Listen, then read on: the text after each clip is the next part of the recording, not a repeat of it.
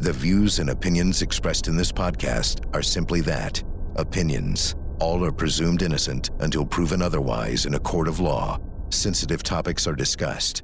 Discretion is advised. Hi, I'm Vinnie Politan, and welcome to the Court TV podcast. For this week's podcast, we have another audio edition of our original production, Someone They Knew with Tamron Hall, a show that centers around the fact that the vast majority of violent crime is perpetrated by someone the victim knew.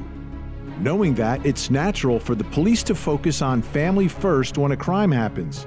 But this week's episode shows that sometimes that focus on the family is actually the result of putting blinders on, and the consequences can be life destroying.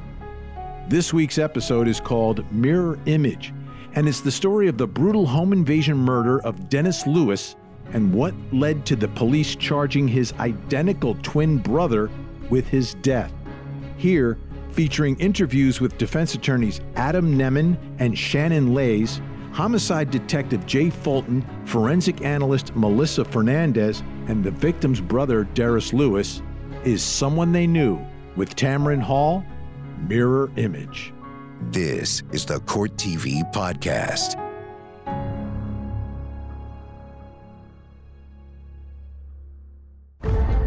Dennis was a hardworking, good student, no apparent enemies. What stood out to us in the media at the time was that why these people? Why this house? Obviously, somebody out there has something against Dennis Lewis. If we're wrong, then he's going to go to prison probably for the rest of his life.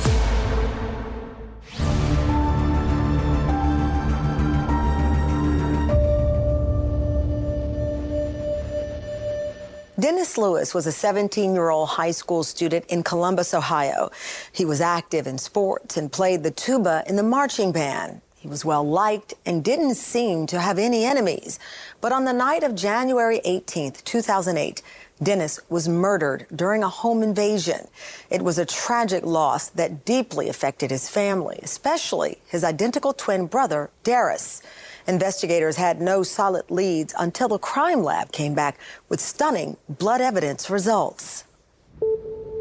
Dennis, he was, first of all, he was amazing. He was more so the extrovert. I was more so the, the introvert. But when it comes to Dennis, it was uh, there was no gray area with him. He was, it was either black or white, and he had a certain um, je ne sais quoi uh, about him. He radiated something. You know, when you walk into a room, he carried that presence, and that is something uh, that I, I won't forget. High school for Dennis and I, we were two peas in a pod. I mean, we were just achieving. Like, you know, it was, it was. Hey, we're passing our classes. We're, you know, we're in AP classes, men's tennis, volleyball, track and field, marching band. That was the main thing for us. That taught us structure, taught us balance. The Linden area of town suffered from suburban flight back in the early 80s. It was 70% African American and 25% white. And, and it became known as a problem with crime and poverty in Columbus. In 2008, Darius moved out of the house. He turned 18 and wanted to live on his own. Dennis stayed behind and took care of their mother, who was handicapped. She had multiple sclerosis. She needed help getting around. On one day, April Lewis woke up to men bursting through the front door of her house, demanding money. They were wearing masks. They put a gun to her head and said, Where's the money? Dennis was asleep in a nearby bedroom, woke up to save his mother's life. Got into a scuffle with one of the robbers, and he was shot and killed. I received a phone call from my sister. She stated that uh, your uh, your brother's dead. Now I have an older brother. Um, his name is Larry, and I was like, "Who, Larry?" And then she said, "No, your twin." And so I dropped the phone. It, it hung up, and then uh, she called back, and you know, this is what one something, two something in the morning, and I'm just like, okay, what did you say? You know, and she, she was like, come over here now. So I literally jumped in a car and went to the crime scene, which is my mother's home at that point.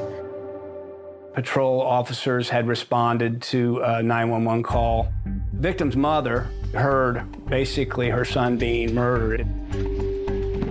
She indicated multiple suspects had come in, at least three and maybe four. There were closets that were tossed, dresser doors going through. It, had the look of a, a home invasion where somebody's looking for something.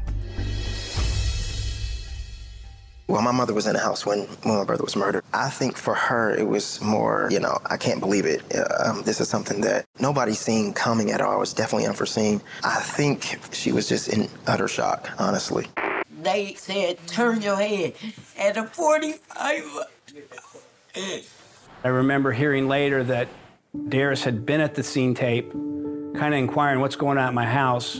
And then when the detectives went back to locate him, he was no longer there. We found out where he stayed with his girlfriend, and we were able to track him down. It's very cooperative. Darius had a solid alibi. He was at another location in South Columbus. He was in bed with his girlfriend, and the girlfriend also lived with her sister and boyfriend, and those two also placed him there at home. Well, we didn't have much at first. Some of the things that stood out to us initially were that the witness was pointing to us as this is where the suspects came in, the front door.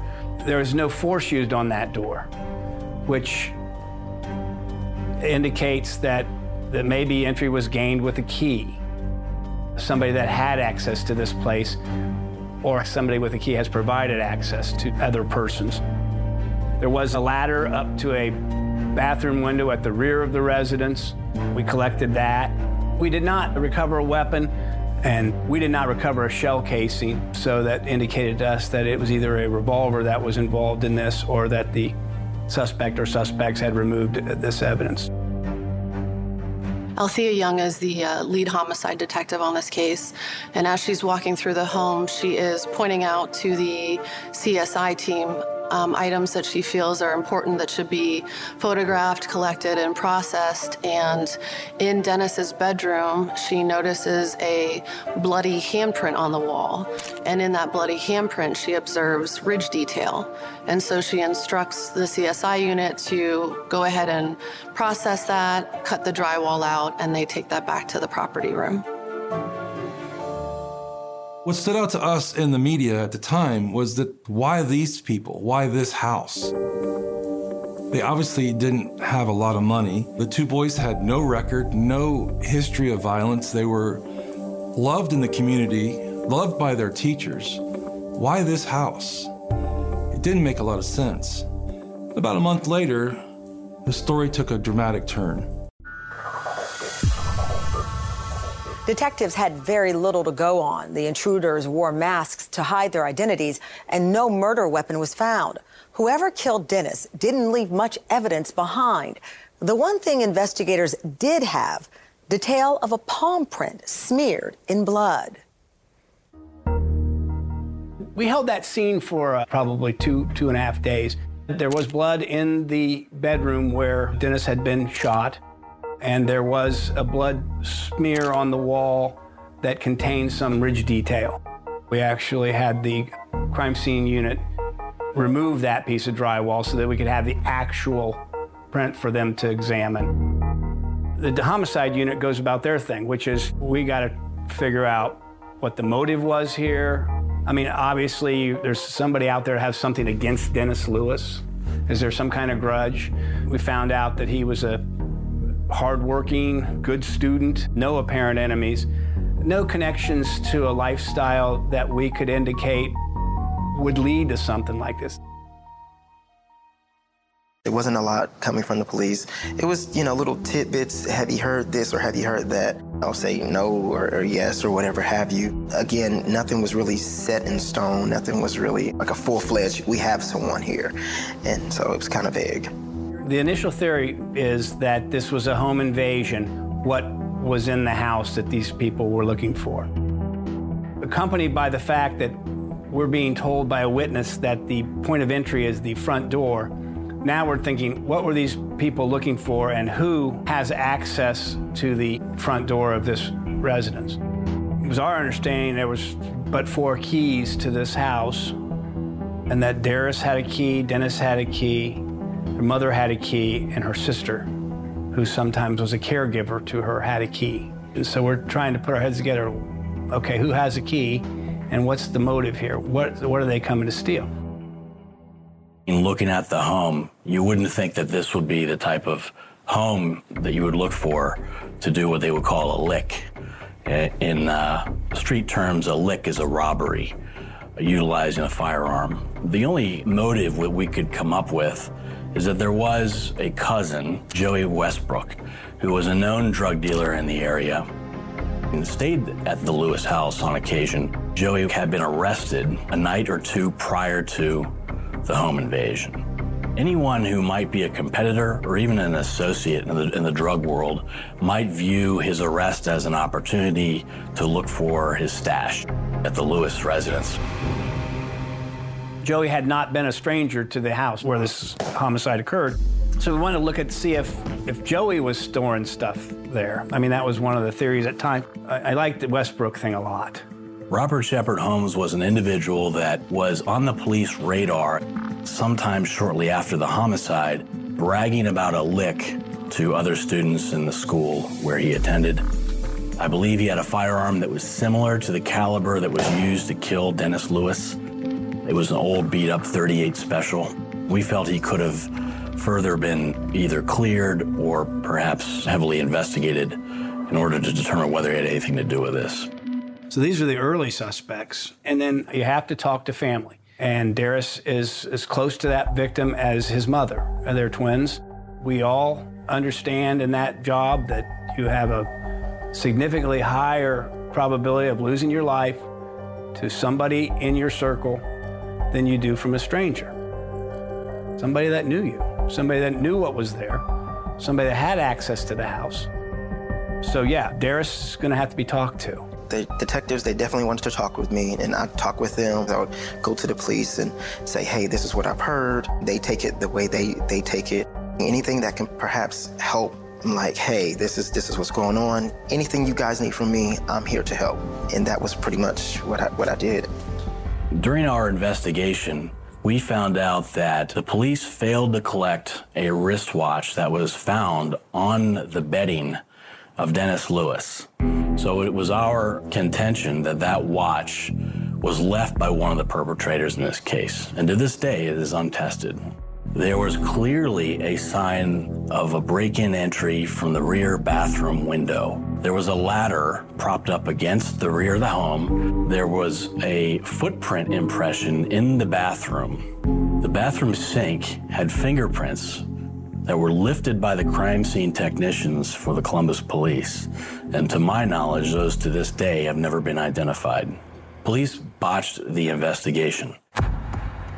We didn't get the DNA back on the blood nor the print back in a matter of days. It was a matter of a week and a half before this information is imparted. The forensic examination of the blood indicated that that did, in fact, match the DNA of the victim. And the examination of the print matched his brother Derris. He comes to the front of the line as a suspect because that's irrefutable crazy. Um, I'm just like, I'm, I'm literally, my stomach hit the floor. Follow Court TV live over the air, uninterrupted. If you're watching television with an antenna, just rescan your channels now to add Court TV. And go to CourtTV.com to see the exact channel position and more ways to watch Court TV in your area. The crime lab results shocked investigators. No one wanted to believe that Derris was involved in the death of his brother Dennis. But they now had blood evidence linking him to the murder, and they had to act. We had gone a bunch of different directions, and then we kind of hit a wall when this print is explained to us by our forensic people that this is this is in fact a match, Derris Lewis's print. And this is fact a DNA match to Dennis Lewis's blood. We had probable cause to, uh, at that point, to we prepared some search warrants for his residence, his car, and we lured him down to headquarters basically to, to talk about things. It was pretty much decided at that point he's not being honest. The veteran detectives, veteran detective supervisors, county attorneys are saying there's no other explanation. And in my mind, there wasn't either. There's, we've had, you remember me? We did. Okay. Um, we've had a month, close to a month, to look at this case, and uh, looked at it from a lot of different angles. We've got some physical evidence back from the scene that we want to go over with you. Do you think this day might be coming? Um, no. No. Not really? Yeah, not really. There's some physical evidence that we've uncovered in this case that points to your involvement in the home invasion. They brought Derris in for questioning and confronted him for hours about why he would have killed his own brother. How could we explain one of your palm prints being in the crime scene? My palm prints? Yeah. It's crazy. Okay. My, my in blood? Oh my gosh. There's got to be some things you got to want to get off your chest. I swear to the Lord, I I understand. I was not there. Oh my gosh. What happened in there? I'm telling you the truth. I swear I was not there. They said, well, you, you committed this murder. If you didn't, you had help doing it. Um, I'm just like, I'm, I'm literally, my stomach hit the floor. I just could not fathom um, what what they had, um, but I knew that I was innocent. It's like, like, you guys have something totally wrong here. So, scientifically, your friend is in scientifically your brother's blood. On the wall, in the room where your brother was attacked. I think it's been too long. Well, how do I do that, Doris? Help me. Just help me. I completely came out of there like I don't I don't get it. I don't like I don't like him for it. I didn't have an explanation other than I didn't feel he had it in him. Some of the things that, that I just they didn't add up. Oftentimes, people that are guilty of the most heinous crimes have alibi witnesses. A lot of times, those people will consist of their wives, their moms, their girlfriends, their homeboys, whatever. He was somewhere else. Mm-hmm. That's the I was somewhere else defense. Mm-hmm. And sometimes that works. But a time where it will not work, okay, is when there's scientific evidence. These people don't know you. I understand that. So they're not out to get you. I understand that. I never met you until the, the night that, this tragedy struck your family. I'm not out to get you. Right. I'm out to I'm out to answer questions, solve a puzzle. Mm-hmm. It's a mystery. Understand. Now, this is what we call a clue. Mm-hmm. Explain this clue to me, and we will move on and catch the real killer. If they're correct, and that is your print in your brother's blood, Mhm. you will admit then, if they are correct. I will not admit. Well, what else explanation could there be? No. I will, I will not admit. I was coming to help, thinking they had, you know, some huge lead, you know, something they wanted me to see or whatever have you. Four and a half hours later, um, I'm being booked um, for a murder I did not commit. He did come in this morning to be interviewed, and at that point, once he came in for his interview, he was arrested and charged with one count of aggravated murder, two counts of aggravated robbery, and two counts of kidnapping. We made a decision based on the physical evidence that this is worthy of an arrest. He denied uh, being involved right up to the time we put the handcuffs on him and charged him with that crime. I was terrified to be in jail. I'm, I'm 17 years old and going on 18 at that time. I'm in here with grown men, drug dealers, you know, rapists. I'm just sitting in there. I'm trying to figure out, first of all, who's who's my attorney? You know, they're they're going to be my saving grace. You know, um, and just coming to find out that um, the defense attorney, you know, he said, take this 25 years to life. Um, I said, how do I fire you? Previous attorneys involved were trying to get Derris to accept some sort of guilty plea offer. And he requested the court to fire his attorneys and have new attorneys appointed. And he asked that I be appointed as his counsel on the case. I brought in my co counsel, Shannon Lease. She had recently received her bar license, so she was very green to the profession, but she was very tenacious and hardworking um, and helpful in every way. Very smart attorney.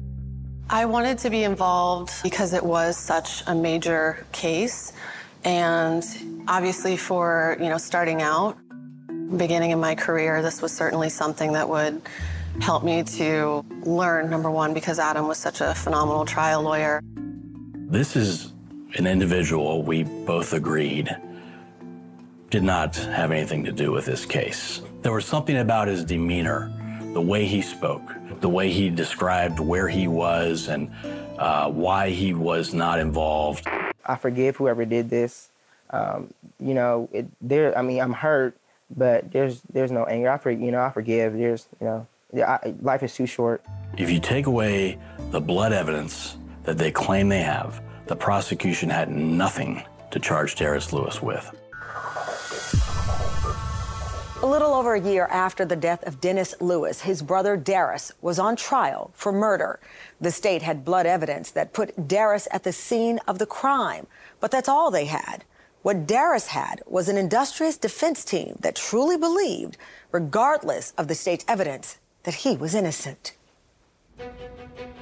I like to put this in terms of a biblical reference. This was the Cain and Abel case. No one could believe that a brother would kill his own brother over some money in a house.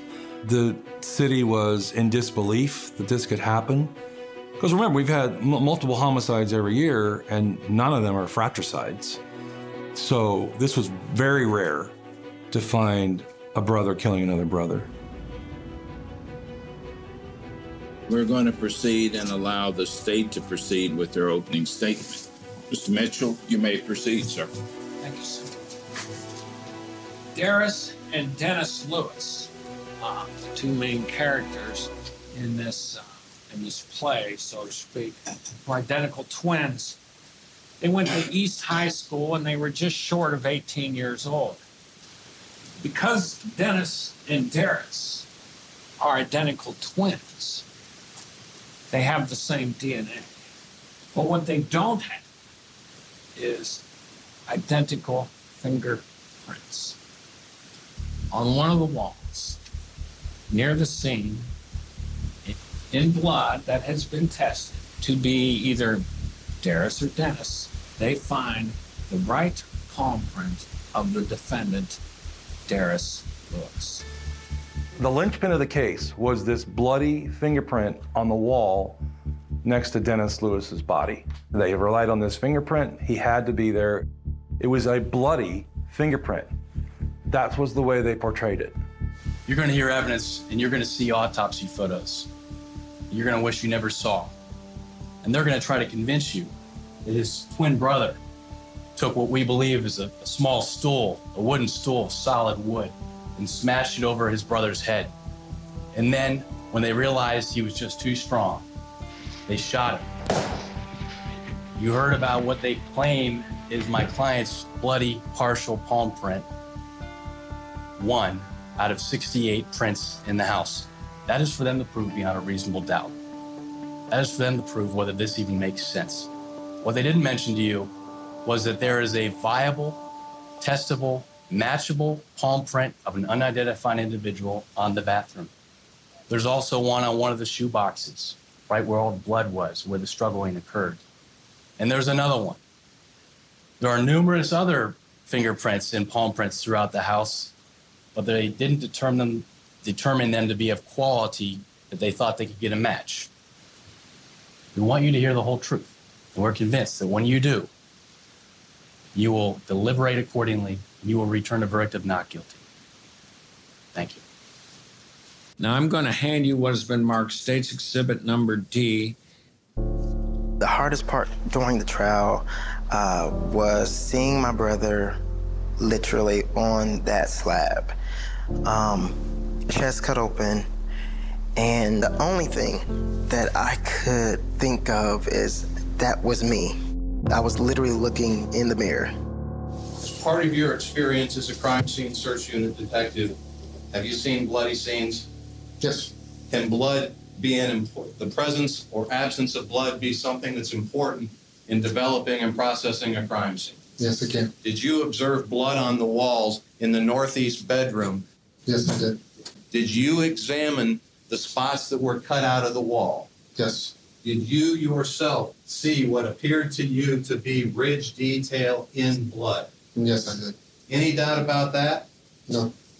You indicated that you had cut out portions of the wall where you claim you saw ridge detail, right? That's correct. I believe Detective Snyder actually did the cutting of the wall, but yes. Okay, and that's consistent with what he testified to. But out of the 145 photographs you took, are you aware that there is not a single photograph of any what appears to be ridge detail that we've seen? I'm aware, yes. Thank you.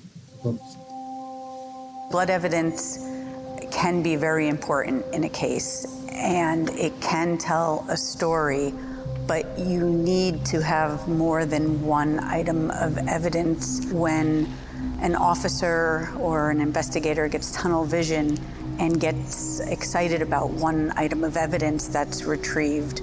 They begin to only focus on that and in turn can miss something that is obvious if you hadn't been so focused on one item of evidence. Do you remember uh, when you got the results uh, regarding um, the palm print in the bedroom at 1161?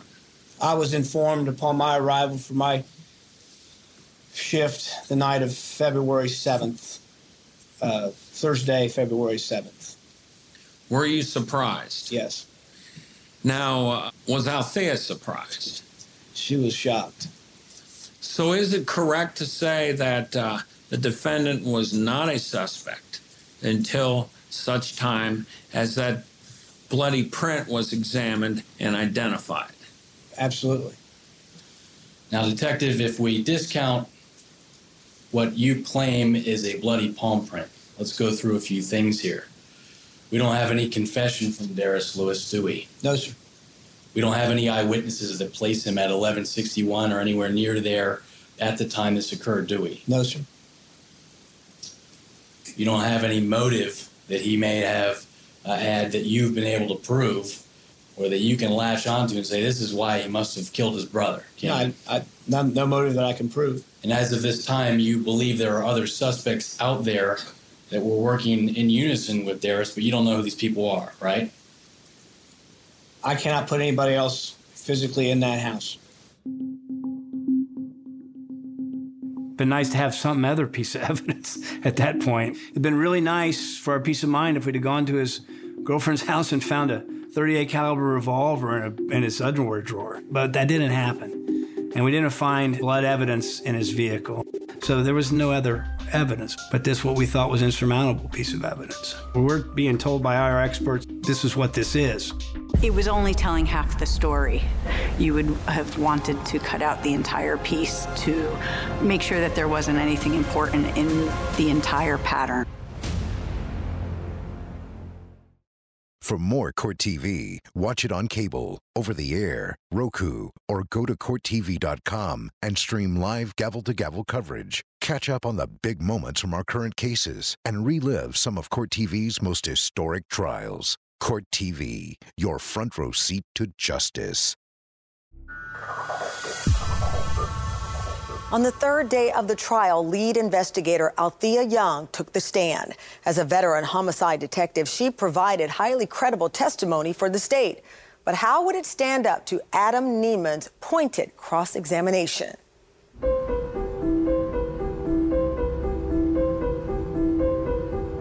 Do you swear or affirm that the testimony you're about to present in this matter will be the truth and the whole truth as you shall answer unto God? Yes, sir, I do. Please be seated. I approached Althea Young outside the courtroom just prior to her testimony. And I have never in my career seen a detective, a homicide detective, an experienced detective, who was, I believe, so nervous prior to testimony. The way I would describe Althea Young is looking terrified and uncertain about what she was about to testify about. You indicated that when you got to the crime scene, you said to Detective Snyder, take down that wall or words to, the, to that effect, right? Yes, I asked him to remove the print. Because you knew that if there were, there were prints, that they were important, right? Yes, And you told him photograph it. That was the first thing you said, right? Yes, Are you aware that of all the photographs were taken, there is not one that shows ridge detail in any print? I have no control over the photograph, sir. So you're not aware. Not from the scene, no. I think what she did wrong was that she never stayed at the crime scene to watch the crime scene technicians and how they were determining what prints and where they were located. In other words, there was a disconnect between Althea Young and the crime scene technicians as to where the print was that she was interested in determining whose it was. It appears that when the scene was processed, they cut out right through the center of the palm print, and that didn't make sense to me. It was only telling half the story. You would have wanted to cut out the entire piece to make sure that there wasn't anything important in the entire pattern. It stands to reason that if there were no bloody palm print of Derris's at that crime scene, you wouldn't have charged him, would you? Fact, sir, was I saw that palm print when I first walked in the scene. I saw it that night and I recognized it as a bloody palm print. Okay. What I'm asking you, ma'am, is that if that palm print you claim you saw, if it had not been tied to Derris Lewis, you wouldn't have charged him, would you? That's correct. It was two weeks before the trial that the prosecutor's office turned over a, a bunch of photographs that we didn't have previously, including the crime scene evidence. And in those, that is the first time that we had a photograph of the actual drywall, which was the Amido black, the blue stain that they used to develop the latent print. And it was at that point in time that I realized that that pattern that I was looking at that I thought was blood was in reality the Amido black. And I made transparencies of the Amido black slide, the fingerprint slide, and then just the bloody handprint slide so that you could overlay the three photos and place them, and then you could see that Derris's print was in fact above where that bloody handprint was. Your Honor, may I approach the witness? You may. I'm going to hand you, sir, what has been marked as defense exhibits 1B and 2B. And that is, is it not a photograph of what is in front of you on this drywall, correct? Yes, one of them. Okay. And then on top is a transparency, basically, that was taken from that photograph. Would you say it's a true and accurate representation of the photograph itself? Yes. Okay. Now I'm going to hand this to Shannon, at least 2B. You hang on to that. Put on the overhead for the jurors.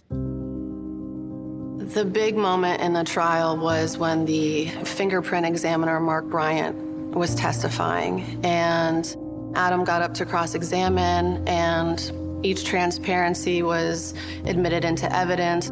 Then the judge allowed us to lay those together onto the actual screen and show the jurors. That print you removed is from an area where there is no visible mark on the picture you're holding with your left hand. Do you see that, sir? Print? Yes. You have a blown up picture of what the crime scene investigation unit has called a blood print, and you see no blood on that picture, do you? I see a red substance. Right. When looking at that picture, you don't see any red substance on with the naked eye, do you? No, sir. Thank you. The print that they had was not in blood, it was located above that. It was a moment that I, was stunning to me. I will never forget.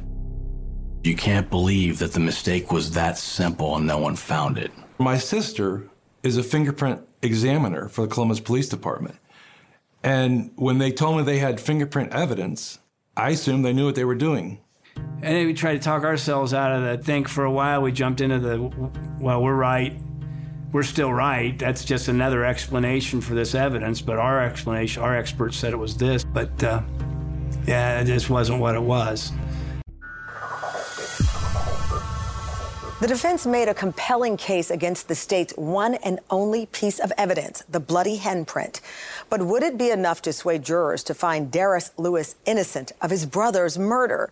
Each side would have one last chance to influence the men and women of the jury with their closing arguments. And for Derris, the stakes couldn't be higher.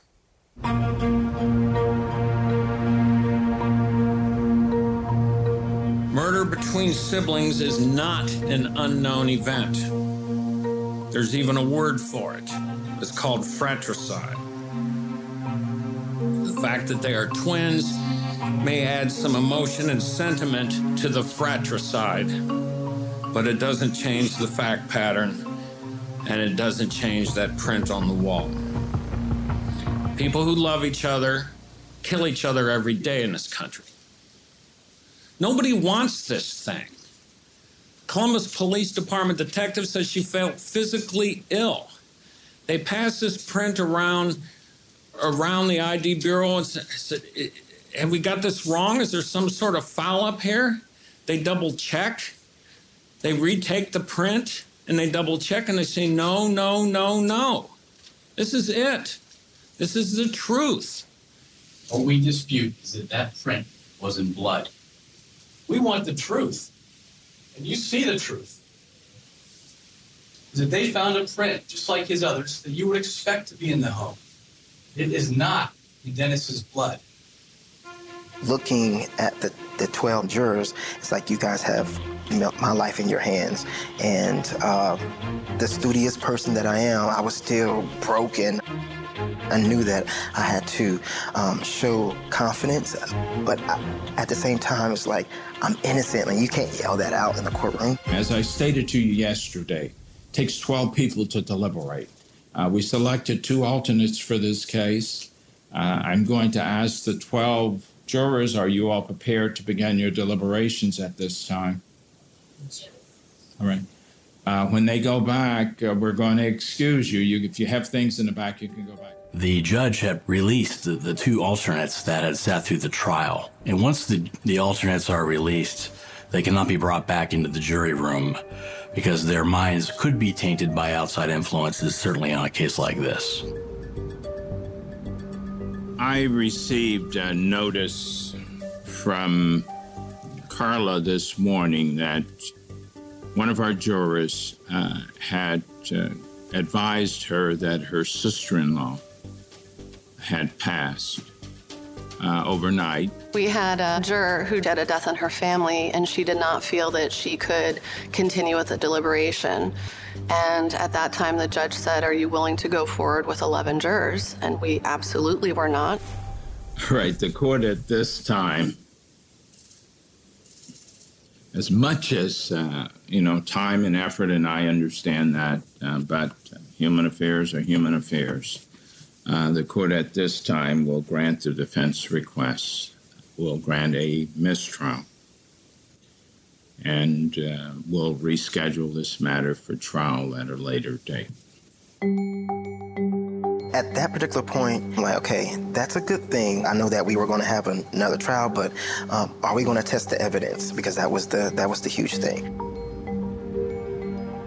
I was approached by Ron O'Brien, the prosecuting attorney for the office, who indicated that he had listened very carefully during the trial to our defense and wanted to know if we could come to an agreement where we could test the palm print of Derris that was discovered to definitively determine whether or not that palm print was in blood.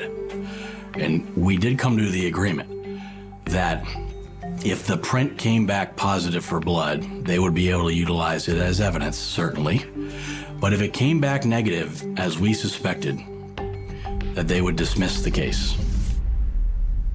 When Shannon came to me, she's like, "Hey, this is a this is a big decision um, for for you to make. Uh, and I was like, I'm innocent. And what else do we have left to lose? Honestly, let's go forward. I was standing in the room in the crime lab when this was being tested. If we're wrong, then he's going to go to prison probably for the rest of his life. Absolutely, I was nervous. I also detected that the prosecution was very nervous um, for different reasons.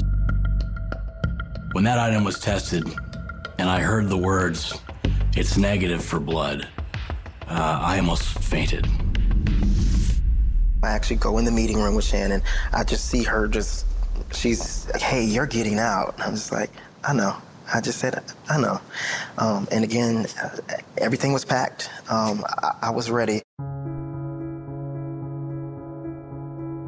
Walking out of the jail, it was liberating. It was something different because that was my first time in months, 18 months, um, smelling fresh air. Just walking out and just breathing, just taking in the, the city streets uh, of the sound, you know, cars honking and my family's right there. It, it was very overwhelming. Um, and it was uh, shocking too because it, it kind of happened so quickly. So um, it, it, it, was uh, it was like, what do I do from here? Because again, school has always been my motivation. What do I do with school? And then exactly approximately two weeks later, I was in I was at The Ohio State University um, in my freshman class. You spent quite a few months preparing for the trial there's a hung jury, and you prepare for yet another trial. For a client who is rock solid in believing in you, he doesn't realize how close he could come to losing everything. That was quite a moment for me, too. It's my proudest moment. No one involved in this investigation did it with bad intent or in a, in a rush to judgment. And I think we're all able to admit now that we were wrong. And uh, I'm glad that they proved us wrong. Jay Fulton approached me sometime after the dismissal and apologized, and shook my hand, and held my hand. From the bottom of his heart, gave me a very, very sincere apology, and I accepted that. Derris is definitely one of the strongest people I've ever met. And to know him is to really love him. For him to be able to overcome that instead of allowing that to ruin him, Derris did the opposite. One thing I've, I've always kept was God in the forefront. I had to have a little bit of faith and really believe that this was going to end at some point. It could have been 18 years, but it was just 18 months for me. I just say I'm not built to break. I'm not built to break. I do believe that whomever committed this crime, that they will be held accountable in the court of law. Uh, of course, I don't want them to, you know, get the wrong person. I want them to get the correct person, um, do the correct investigation, and just capture the people who did this. That will bring, I think, most joy of a completion, um, aside from the scholar stuff, more completion to my personal life. Currently, this is still an, an ongoing investigation. There is uh, two cold case detectives who are assigned to this and are actively chasing down leads. We do have uh, some encouraging news that we are um, hopeful will finally bring justice for the family and look forward to seeing how those events unfold. In essence, still, I'm broken broken that I don't have my my twin brother here. I, I think that's always going to be a void that will never be filled. Honestly, um, that is something that I think for the rest of my life, um, I'm going to feel it. Sorry.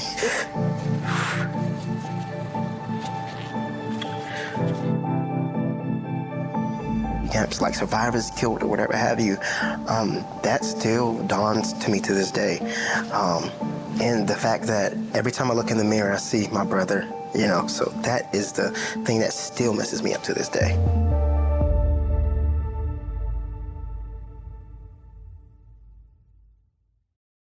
In spite of what happened, Derris Lewis has pursued and realized some of his dreams. He's on track to complete his doctorate of human services, specializing in leadership and organizational management. As of this taping, no one has been charged with the murder of his brother, Dennis. I'm Tamron Hall. Thank you for watching Someone They Knew. There you have it, another audio edition of our ongoing Court TV original production, Someone They Knew with Tamron Hall. You can see episodes of the show every weeknight at 7 p.m., with new episodes premiering every Sunday night at 9. And of course, you can find me every weeknight from 8 to 10 p.m. on my show Closing Arguments, where we break down the biggest legal stories of the day. I'm Vinnie Politan. Thanks so much for downloading. And as always, please don't forget to hug the kids. This podcast is a production of Court TV. Go to CourtTV.com for more content, trials on demand, and to find out how to watch Court TV in your area.